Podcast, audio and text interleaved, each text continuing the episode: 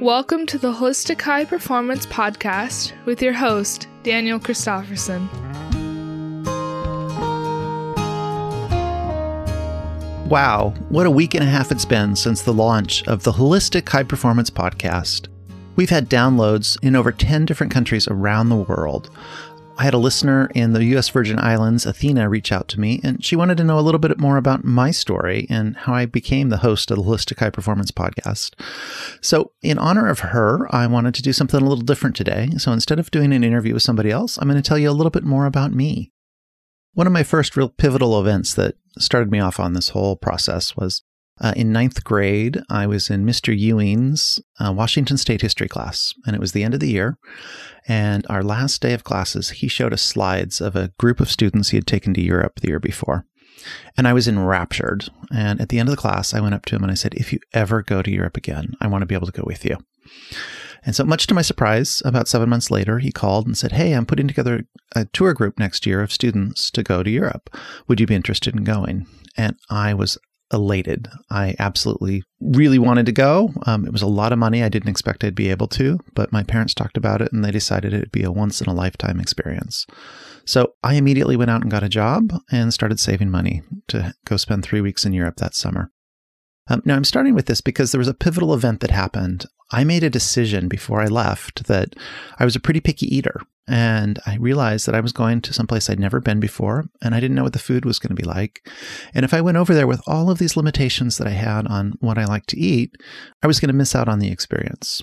So I did something radical. I went back and started retrying all the foods I didn't like. And much to my surprise, I actually enjoyed a lot of them. I was never a fan of rice or Chinese food, and I discovered that I really liked it. So mm, that was a pivotal moment for me of questioning my beliefs um, and what I thought I liked and didn't like.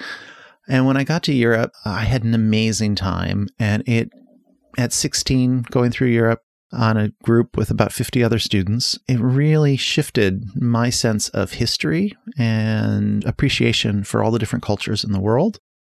And so I was hooked. Uh, I kind of got hooked by the travel bug. So a couple years later, I graduated from high school and it was time to go to college. And one of the things that I knew that I wanted to do when I was in college was go on a study abroad program. And it was very fortunate that the college I chose, the University of Puget Sound in Tacoma, Washington, had a unique program uh, traveling throughout Asia. It was called the Pacific Rim Asian Studies Travel Program, and the program only traveled every three years, and you had to apply a couple years in advance. So, because I knew I wanted to do this as a freshman, I applied for this program. And my advisor, she didn't know who I was. And she walked in and I said, Okay, so here's my four year plan for college, because I'm a planner. And she was just flabbergasted. Uh, she'd never had a freshman come in kind of mapping out all the classes they wanted to take and to meet all the requirements and everything they needed to do. And at that time, I thought I was going to be an international studies major. But a couple years into my program, I got accepted to go on this Asian Studies travel program my junior year. And so I realized that the business classes were interesting, but I could learn that other places in life. I was fascinated by the humanities and the history. So I spent more time studying those and actually switched my major to become an Asian Studies major, uh, which I had most of my prerequisites done. And with the program traveling the year in Asia, my degree was pretty much done at the end of my junior year. And so I could take other interesting classes my senior year when I got back. Traveling in Asia for a year was spectacular. Every month was a different country. Once again, a whole new part of the world to me, I was exposed to so many interesting people and places and experiences that it changed me. I went on this journey. And I was gone almost a full year. And I got back, and it was surprising because most of my friends and family were doing the same things they'd been doing the same time that year, a year before uh, when I left. And here I was different. But my best friend from high school uh, had gone to massage school that year. And while we had had really different experiences, Jennifer had gone on a journey as well a journey of discovery about herself and her body and communication and who she was. And so when it came time to graduate from college a year later, I wasn't ready to enter the real world yet. I thought if I leave, like many of my colleagues who traveled with me, they went to teach English in Japan. I realized that I was never going to see my grandparents and great grandparents and a whole generation of people again. So instead of leaving, I chose to stay here and go to massage school for a year. It allowed me to defer my student loans. And I really had no intention of becoming a massage therapist. I just wanted to have this interesting experience and learn the skill of, you know, how to better give somebody a massage. Well, it turns out I was really good at it and I really enjoyed it. I loved learning and it was just fun. And the thing about massage and body work is that there's so much to know. There's so much to know about the body and the different systems, about movement, about communication. So I realized that by doing this, I could be in class the rest of my life, which was great because I love to learn. That's one of the things that you'll learn about me throughout the course of this podcast. So here I am in massage school and I'm good at it. I enjoy it, but I still don't think that I'm really going to become a massage therapist. And about two thirds of the way through my program, a woman walked in named Maureen Warren. She was a Hellerworker and she was teaching a weekend workshop on myofascial release. Now, the minute she walked in the room, I turned and I looked at her and I just knew, kind of like in Mr. Ewing's class, that I just knew I needed to go to Europe. I looked at Maureen and I said, I want what she has. And I'd never met her before. I didn't know what that was, but just her presence, the way that she carried herself. And so she came in the room. She started teaching us about myofascial release, postural assessment, how to look at somebody's body and help them change. And my whole body was like, I need this. She did a demonstration on a client for an hour and one of the students, and they got up and they looked different. And I was hooked. So it took me a month and a half to get on her schedule, and I immediately went through the Hellerwork Structural Integration series throughout the course of the summer.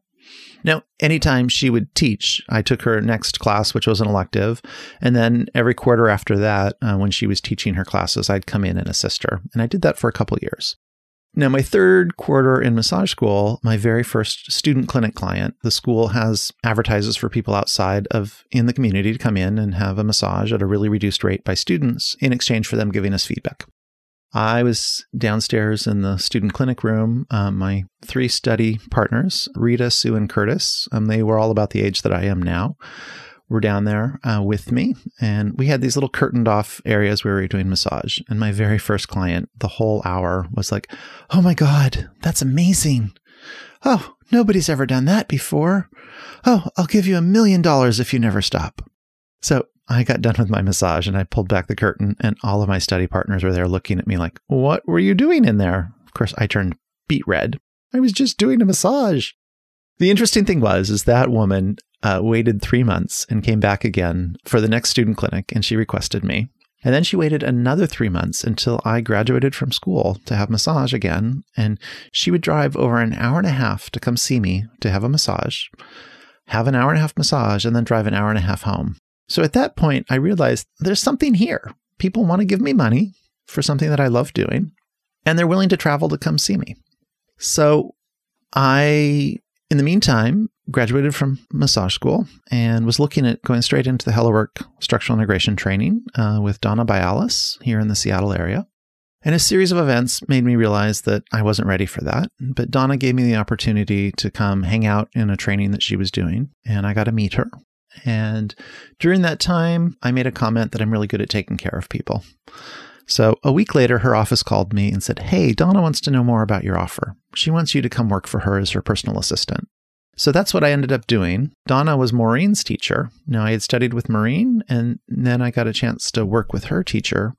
And I actually ended up mentoring with Donna for about 10 years. Um, I worked for her as her personal assistant for a couple years, doing everything from taking care of her dogs and her garden to setting up her training center and doing the billing in the physical therapy office that she worked out of, and a lot of laundry but it was an amazing experience to work with Donna and really kind of get grounded in Hellerwork structural integration. I was the model in a training one year. We started the training in Hawaii. Donna went on sabbatical for a little while. So my training got interrupted, but I took a lot of other classes and other things. And when she came back and started teaching again, I went through the program. And then upon completion, she put me on staff and I started teaching. So that's a little bit about my history of kind of how I got to where I am.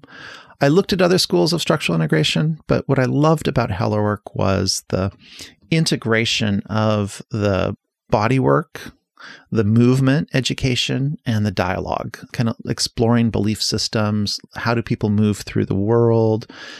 And, you know, how do we create change in their structure and their system? So, one of the interesting things when I was working for Donna, I was also building my practice part time. Now, growing up, one of the most stressful weeks out of the year was the week before taxes in my family because my dad would run around the house trying to gather all of the paperwork and get everything together to do his taxes himself. So, in massage school, when we were talking about building our business, they said that if you made more than $50,000 a year in taxes, you would have to file quarterly taxes which just sounded horrific to me because I remember back to being a kid and all of the stress in our household around taxes. So I made an interesting decision to not make more than $50,000 a year. And for probably those first four or five years of my practice, I didn't. So I was walking around a local lake with a friend from college, and we were talking. She had just left a job that she had had, and she had signed a non compete clause, which meant that if she wanted to stay in the same field, she wasn't going to be able to stay in Seattle. So she was looking at San Francisco, New York, or Los Angeles. And she said, You know, I won't move to San Francisco or New York unless I make at least $100,000 a year. And that was mind boggling to me to think, like, wow, what would that be like? And so I started looking at my upper limit of what I thought was possible and available for me. And so I started questioning that belief system I had, kind of like I did earlier about questioning what foods I liked. And so in questioning this belief system around what would that be, I kind of realized that I was artificially limiting myself. So the next year I went to work, I ended up doubling my income. Now the funny thing was is that filing quarterly taxes wasn't this terrible thing. It just meant that I had to fill out the same form four times a year and send in a quarter amount as money as I would have only filing once. So, once again, it's these belief systems, these shifts. And when that happened, there was a huge shift in my business, and I started seeing a lot more clients and became a lot more successful. Now, I've worked with clients from around the world. I've had people fly in from London, Singapore, all over the United States. And one of the interesting things was during the economic recession in 2007, 2008, my practice doubled again. All of my colleagues were freaking out and worried about money, and I just kept doing what I was doing and became more successful than ever. It was around this time that I was introduced to Michael Street um, at a local gym, and he really liked what I did and started telling all of his clients about working with me. It was a weightlifting gym. And so I started working with a lot of weightlifters, and then that led to working with track coach and a lot of other athletes. I see a lot of track kids, weightlifters, basketball players, football players, golfers, you name a sport, and they've come to see me. So over the years, my practice has grown, and I not only work on athletes, I work on their parents, I work on their grandparents, I work on software engineers and a lot of other people as well. But that's kind of what I became known for was working with athletes and helping them improve their performance, recover from injuries during the season so that they could continue on in the season and to kind of recover from past injuries they'd had. So optimizing their bodies to help them perform better. I would say one of the things that's helped me be a successful practitioner is that I'm always taking classes. I'm always learning new things and improving my skills. And in doing so, I always have something new to offer to my clients. Just because something works, I'm always looking for a more efficient way to get results faster and with less effort. Learning is something that I love doing, and I really love bringing all of that I do and all that I learn into the treatment room with my clients and sharing it with them with all these different things that I've studied over the years, I'm able to meet them where they're at. And so sometimes it is through a belief system that they've been holding on to that they need to let go of. Sometimes it is through overcoming the physical trauma that's been in their system. Sometimes it's just learning them how to sequence and use their body differently. You know, the way that they've been using their joints may not be the most efficient way. And so when we get those to line up through better movement, it changes the whole outcome of what they're able to do.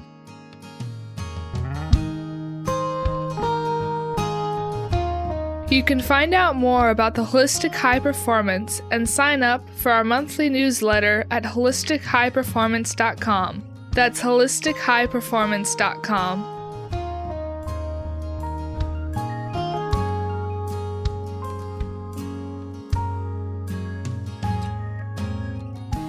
I think another motivation for me to continue taking classes was I felt like I had major imposter syndrome for a long time. Even though I was getting great results with people, people were flying in from all over to work with me, and local people were coming back to see me again and again.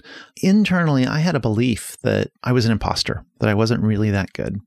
And part of that was is that I kept looking to the five or 10 teachers that had been doing this twice as long as I had and comparing myself to them. And it wasn't until year 20 in my practice that I realized like, oh, I actually know what I'm doing. And that was a huge relief to have that internal sense of confidence and belief in myself.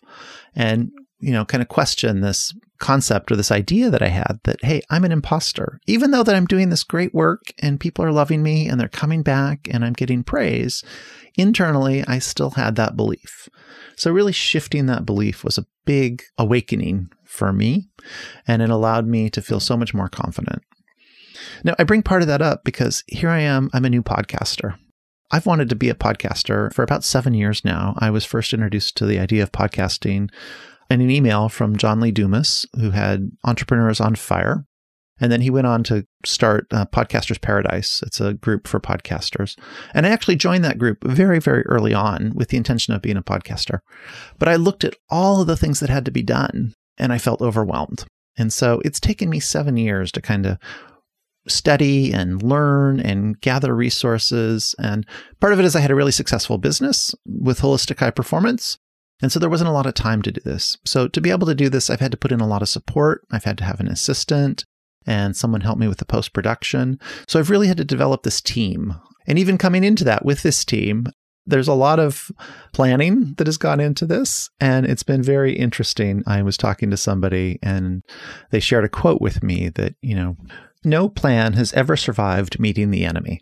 And I share that because I realized going into this podcast that all of my plans were there to keep me safe. They were there to prevent me from failing.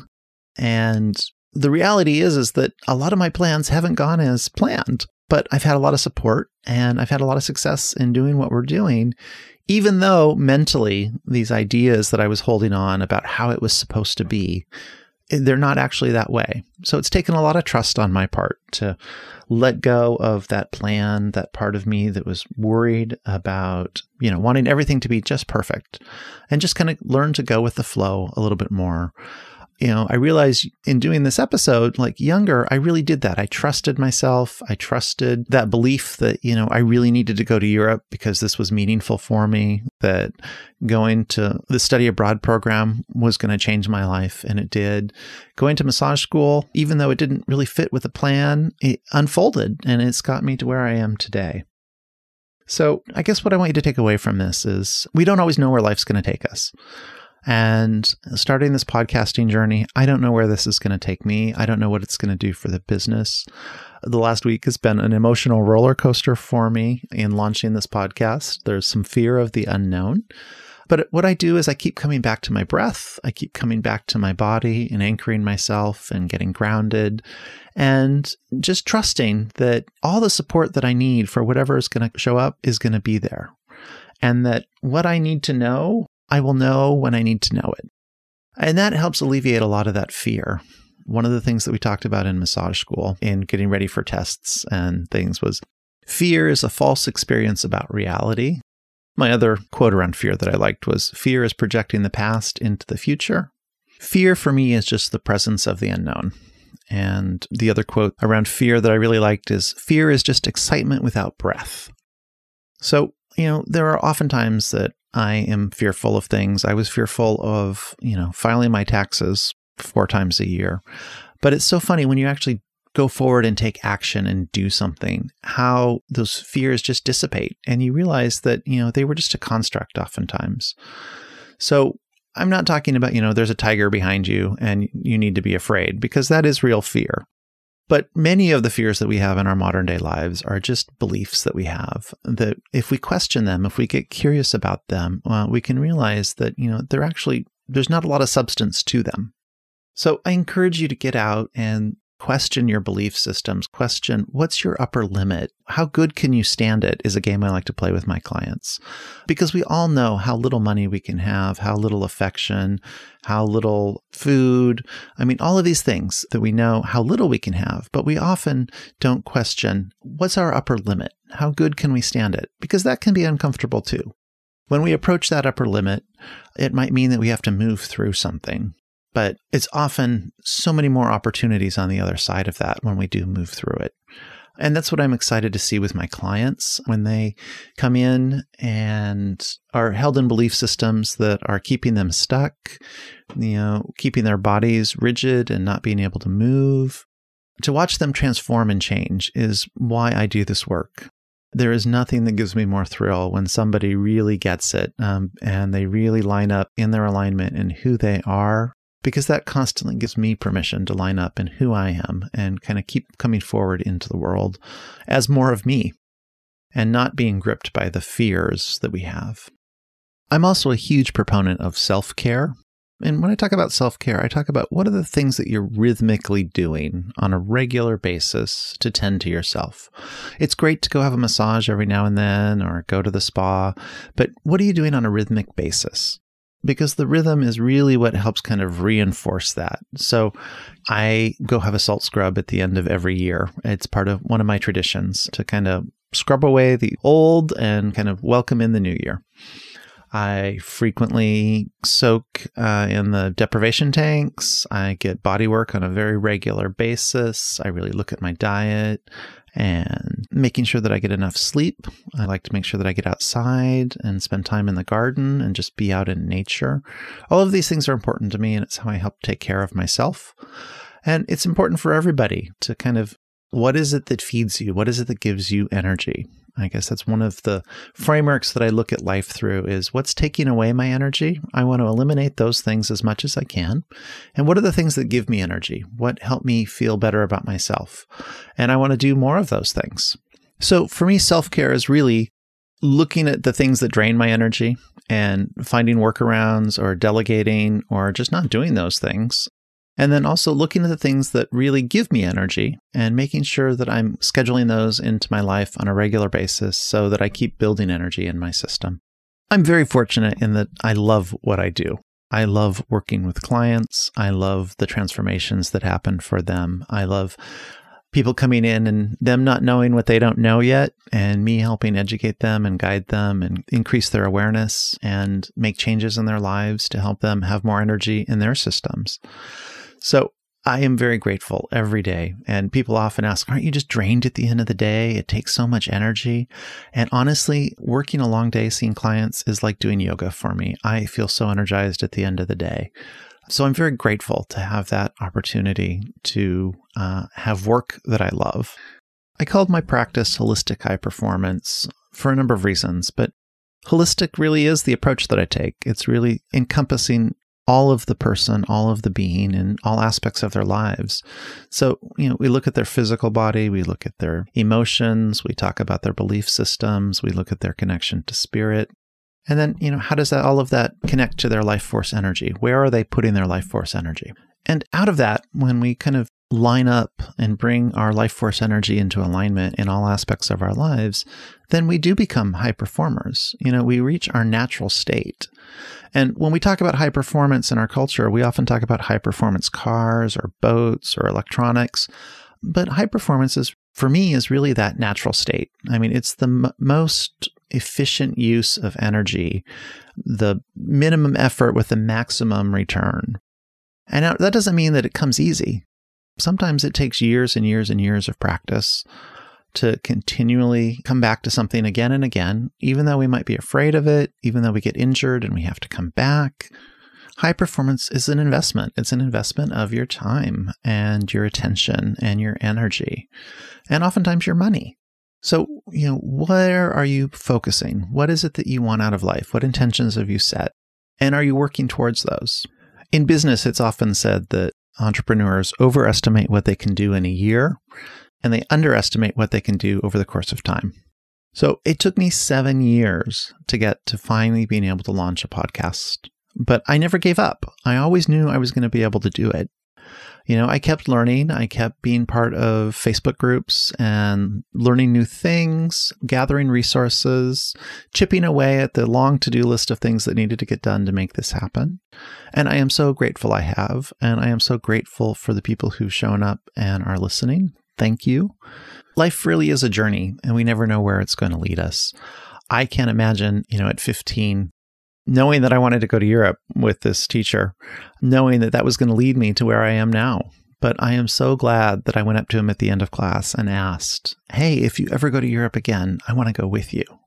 I'm so glad I listened to the little voice inside of me that wanted to go to the University of Puget Sound and travel on that study abroad program. I'm so glad that I made the choice to stay in Seattle and be with my family during their last years and go to massage school, never having had an intention to become a massage therapist. You know, life has just unfolded in really interesting ways. I've been told that, you know, we spend the first 28 years of our life trying to create our reality, create our ego of who we are, and then we spend the rest of our lives trying to undo that. And for many ways, that, that's been true for me. There's who I thought I was going to be, and then there's who I really am. And coming to that place of acceptance and trust and taking action on things that, even though that they scare you, can often have amazing rewards on the other side. It's been surreal for me to see the Holistic High Performance badge show up on next to Tim Ferriss and Brendon Burchard and Dave Asprey and all the other great people that have podcasts. I'm just starting out and I can't compare myself to people who've been doing this for years, but I'm on the same page with them. And that's really exciting for me. So that's a little bit about me. Until next time.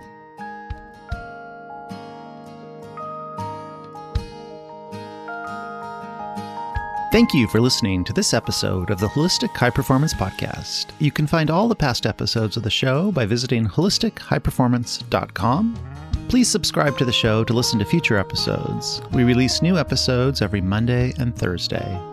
This show would not be possible without the help of our team. We wish to thank our executive assistant, Harlow Brummett Dunn, our producer and chief technical officer, Dan Harmon of DH Productions, our podcast mentor, Angel B. Hartwell, the host and executive producer of the Wickedly Smart Women podcast. Our theme music was composed and arranged by Luca Millard Kish. On behalf of the whole team, we wish to thank you, our listeners.